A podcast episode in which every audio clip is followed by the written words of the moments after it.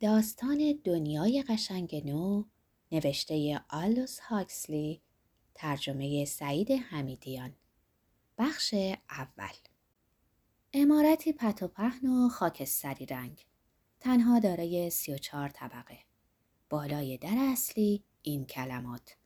کارخانه مرکزی تخمگیری و شرطی سازی لندن. ظاهرا کنایه از علائم مختصری از حیات مصنوعی است.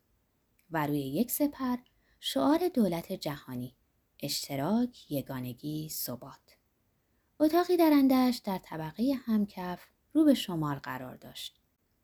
نور تند و باریکی که نسبت به تابستان آن سوی شیشه ها و گرمای گرمسیری خود اتاق سرد بود از پنجره به درون خیره می‌شد.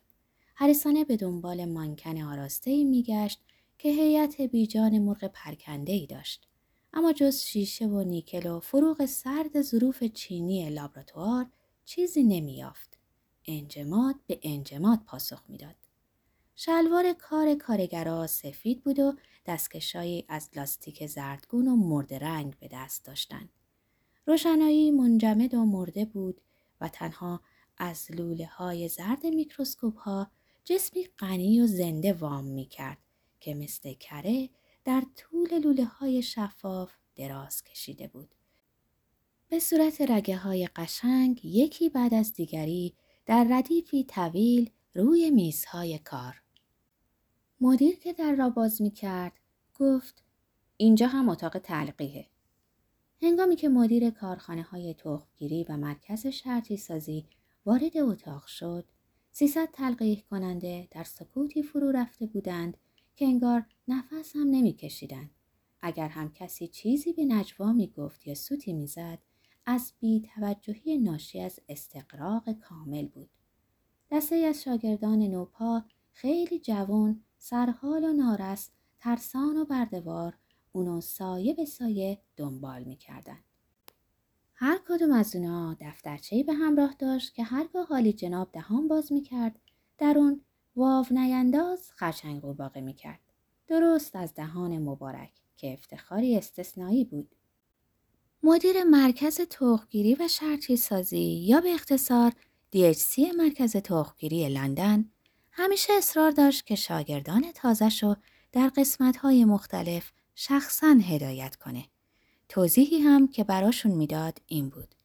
فقط می‌خوام یه انگار کلی به شما بدم. چون بالاخره اگه قرار بود کارشون با هوشیاری انجام بدن میبایست ولو به اندازه اندک دیدی کلی درباره آن داشته باشند تا برای جامعه اعضای مفید و سعادتمند بشوند زیرا جزئیات چنان که همه می‌دانند در مسیر فضیلت و سعادت و کلیات از نظرگاه عقل در حکم شرهای ناگزیر. مشبک کارها و تمربازها هستند که ستون فقرات جامعه را تشکیل میدن نه فیلسوفان. مدیر با ملایمتی که کمی تهدیدآمیز هم بود به اونا لبخند می‌زد و اضافه می‌کرد از فردا به کار جدی می‌پردازین وقتی برای کلیات نداریم مدیر بلند قد و باریک ولی راست اندام جلو رفت و وارد اتاق شد چونه ای دراز داشت و دندونهای درشت و تقریبا پیش آمده که وقتی حرف نمی‌زد لبهای پر و خوش ترکیبش اونا رو میپوشوند. پیر بود یا جوون، سی ساله، پنج و پنج ساله، مشکل می‌شد گفت و به هر صورت چنین سوالی پیش نمی اومد. در این سال صباد 632 بعد از فورد که به اختصار بی اف می نامیم اصلا به خاطر کسی هم خطور نمی کرد که چنین سوالی بکنه. دی گفت از همون ابتدا شروع می کنم. شاگردان مشتاقتر مقصود اونو در دفترچه هاشون یادداشت کردن. از همان ابتدا شروع کنید. اینها دستشو تکون داد. انکوباتر هاست و دری رو که از جنس عایق بود باز کرد. لوله های آزمایش رو که ردیف ردیف روی هم گذارده و شماره گذاری شده بود به اونا نشون داد و توضیح داد که ذخیره یک هفته تخمک در شرایط گرمای بدن نگهداری می شوند. در حالی که سلول های جنسی رو در اینجا در دیگری رو باز کرد. به جای 37 باید در دمای 35 درجه نگه داشت. گرمای کامل بدن سلول ها رو عقیم می‌کنه. اوچهایی که در گرمای طبیعی جسم قرار دارند بره نمیارند. مدیر که همچنان به انکوباتورها تکیه داده بود و در حالی که مدادها هم به طور ناخوانا روی کاغذ میدویدند براشون توصیفی کوتاه از روش جدید تلقیح کرد. البته نخست از اصول جراحی که بدین منظور صورت می گرفت سخن گفت. عمل جراحی که قطع نظر از اینکه پاداشی معادل شش ماه حقوق دارد داوطلبانه و به نفع اجتماع صورت می گیرد. صحبتش رو با اشاره به روشی که با اون تخمدانهای مجزا از ارگانیسم رو زنده و به طور فعال در تکامل نگه می داشتند ادامه داد.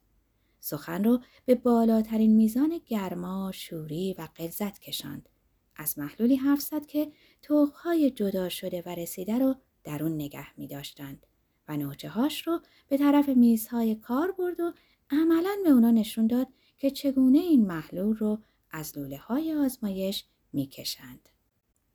چگونه اونا قطره قطره روی اسلاید میکروسکوپ ها که خوب گرم شده می چکانند. چگونه توقهایی رو که در اون محلوله از نظر عوامل غیر طبیعی بررسی و آنها رو شمارش و به یک مخزن خلل و فرجدار منتقل می کنند. شاگردان را جلو برد تا کیفیت عمل را به چشم ببینند. این مخزن به داخل سوپ رقیق گرمی که حاوی های آزاد و شناوره فرو می‌برند که طبق تاکید او به حداقل غلظت به میزان یک صد هزارم سانتیمتر مکعبه و چگونه پس از ده دقیقه این ظرف رو از محلول بیرون می‌کشند و محتوای اونو دوباره بررسی می‌کنند. چگونه در صورتی که تخمی هنوز غیر بارور باقی مانده باشد آن را دوباره فرو می‌برند و اگر لازم آمد باز این کار را تکرار می کنند. چگونه تخمک های بارور رو به درون لوله های آزمایش باز می گردانند. یعنی جایی که آلفاها و بتاها آنقدر میمانند تا صد درصد داخل بطری بشوند. در حالی که گاماها و اپسیلون ها رو پس از فقط 36 ساعت دوباره بیرون می آورند تا تحت روش بوکانوفسکی قرار گیرند. مدیر تکرار کرد روش بوکانوفسکی و شاگردان در دفترچه هاشون زیر این کلمات خط کشیدند. یک تخم، یک جنین، یک فرد بالغ، حالت طبیعی. اما تخم بوکانوفسکیزه شده جوانه می‌زند، تکثیر پیدا می کند، قسمت قسمت می شود. از 8 تا 96 جوانه و هر جوانه تا حد یک جنین کاملا شکل یافته رشد می‌کنه و هر جنین تا حد یک فرد بالغ تمام قد. رشد دادن 96 تا آدم در حالی که پیش از این فقط یکی عمل می آمد. پیشرفت. DHC اینطور نتیجه گرفت. بوکانوفسکیزاسیون اساساً شامل یک رشته وقفه در امر تکامل است. ما از رشد طبیعی جلوگیری می کنیم و تخم در برابر این کار با جوانه زدن جواب مثبت می دهد که خلاف عادت است.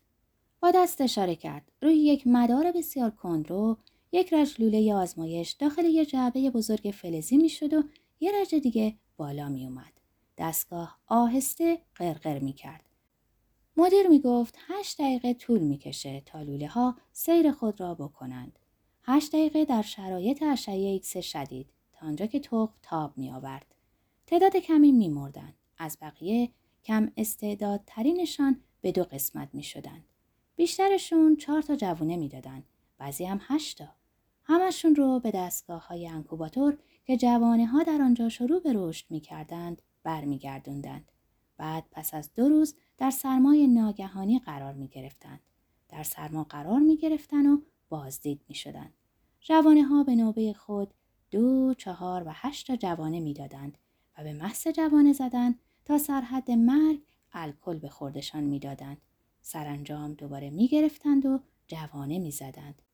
جوانه در جوانه و در مرحله‌ای که وقفه بیشتر معمولا خطر به بار می آورد به حال خود گذاشته می شدند تا کم کم تکامل پیدا کنند. در آن هنگام تخم اصلی احتمال داشت به 8 تا 96 جنین تبدیل شود. تصدیق می‌کنین که این نسبت به طبیعت پیشرفت هنگفتیه. همزادهای یکسان آن هم نه از قبیل دو قلو سه قلوهای کوفتی در روزگار قدیم زندزایی یعنی موقعی که تخگاهی بر حسب اتفاق تقسیم می شد بلکه هر بار دو جین دو جین و بیستا بیستا. مدیر تکرار کرد بیستا بیستا و دستاشو به طرفین پرتاب کرد. چنان که گفتی عطیه می پراکند بیستا بیستا. اما یکی از شاگردان آنقدر احمق بود که پرسید فایده اینها چیست؟ مدیر به سرعت به طرف او چرخید. پسر جون نمی‌فهمی؟ نمی‌فهمی؟ یک دستش رو بلند کرد حالتی باوقار داشت. روش بوکانوفسکی یکی از اسباب عمده ثبات اجتماعی است.